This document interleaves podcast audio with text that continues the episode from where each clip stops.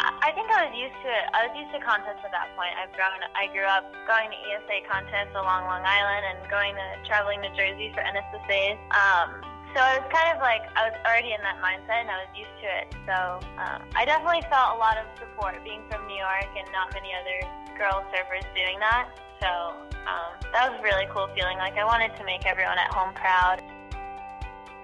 This is Amore Podcast. I'm Larry Gilbert. On this episode, I talked to pro surfer and fashionista Quincy Davis.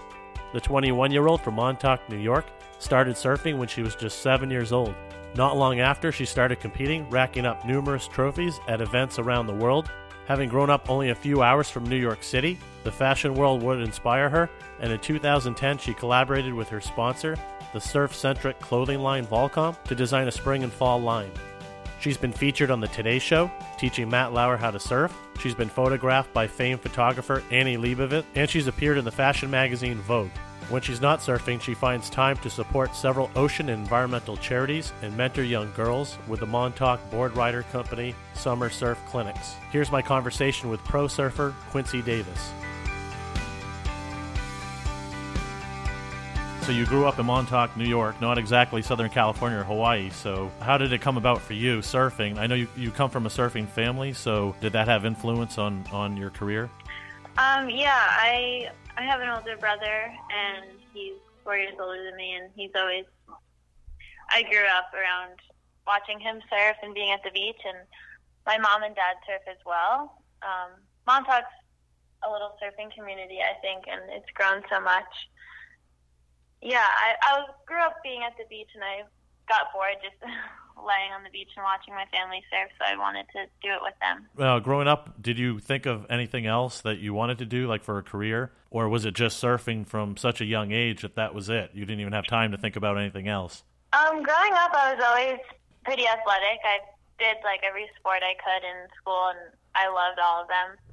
Um, different than surfing, because it was team sports, but um, I remember at a young age I was really into horseback riding too, and I remember just like the moment I decided I just I wanted to surf, and it's all I wanted to do. Is all I was ever thinking about, and um, yeah, I kind of just went from there.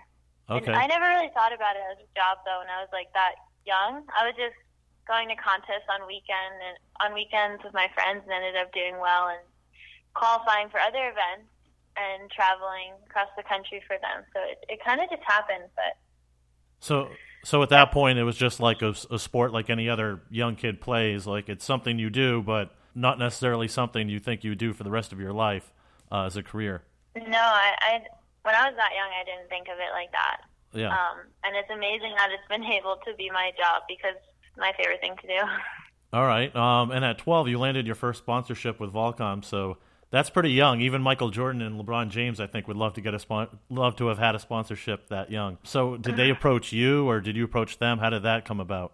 Yeah, actually, when I was super young, before them, I was on Roxy and just kind of getting some product here and there. And I was actually doing an event out. I was doing a contest in Puerto Rico, a Volcom event, and the Volcom women's team manager, who I'm close with now, doesn't work at Volcom anymore, but um, her name's Bonnie Kuhn. She saw me, and from then on, they talked to my mom and me, and yeah, they wanted me to ride for them.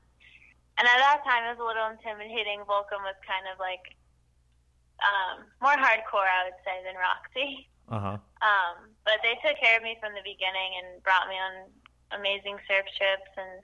Uh, and you've gone on to co-design some uh, collections with them. Yeah, um, a couple years back, I did a collab line with Volcom um, for spring and summer. Um, that was super fun. I went into headquarters in California and showed them my style and things I like to wear and different colors and patterns. And I worked with the designers who drew up different outfits. And yeah, we it was super fun. So at 12, you were surfing, you have a sponsorship. Uh, what was your first uh, competition like, and were you nervous? Was there a lot of pressure being a girl from New York in this competition, that kind of thing? Uh, like, what was going through your mind that first day that that you really competed uh, professionally? Um, I think I was used to it. I was used to contests at that point. I've grown. I grew up going to ESA contests along Long Island and going to traveling to Jersey for NSSAs. Um, so I was kind of like I was already in that mindset and I was used to it. So uh, I definitely felt a lot of support being from New York and not many other girl surfers doing that.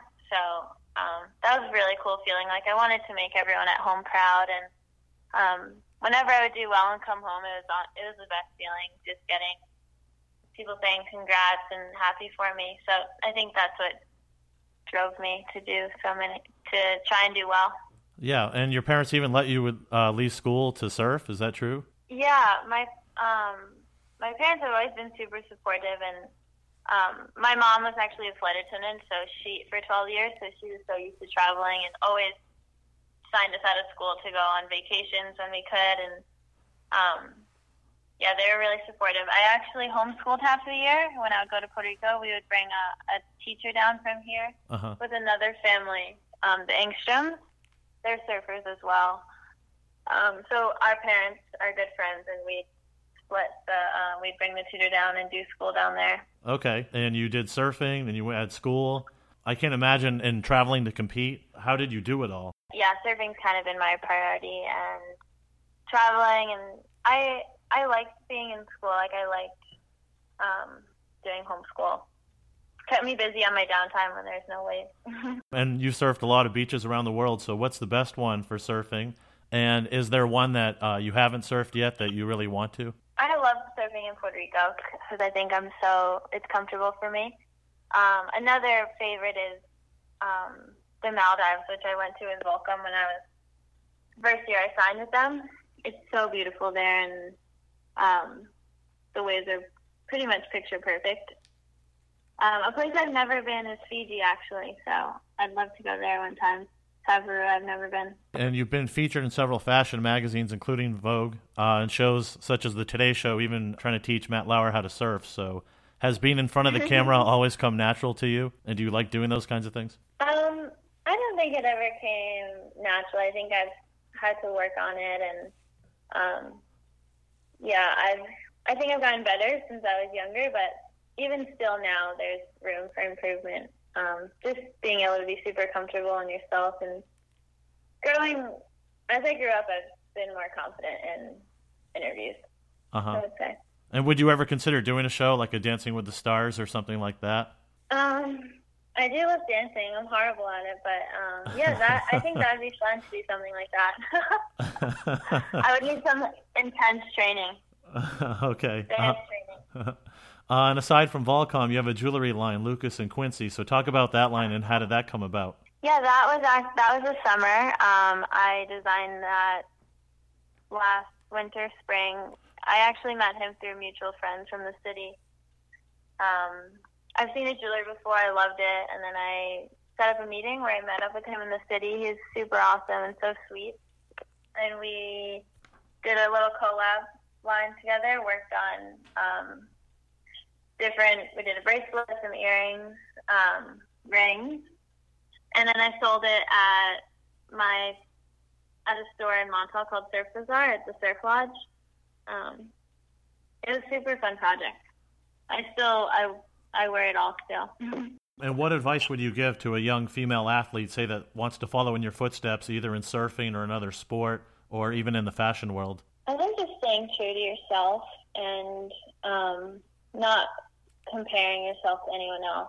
I think it's pretty important for young young girls, and um, yeah, being confident and doing what you what you love.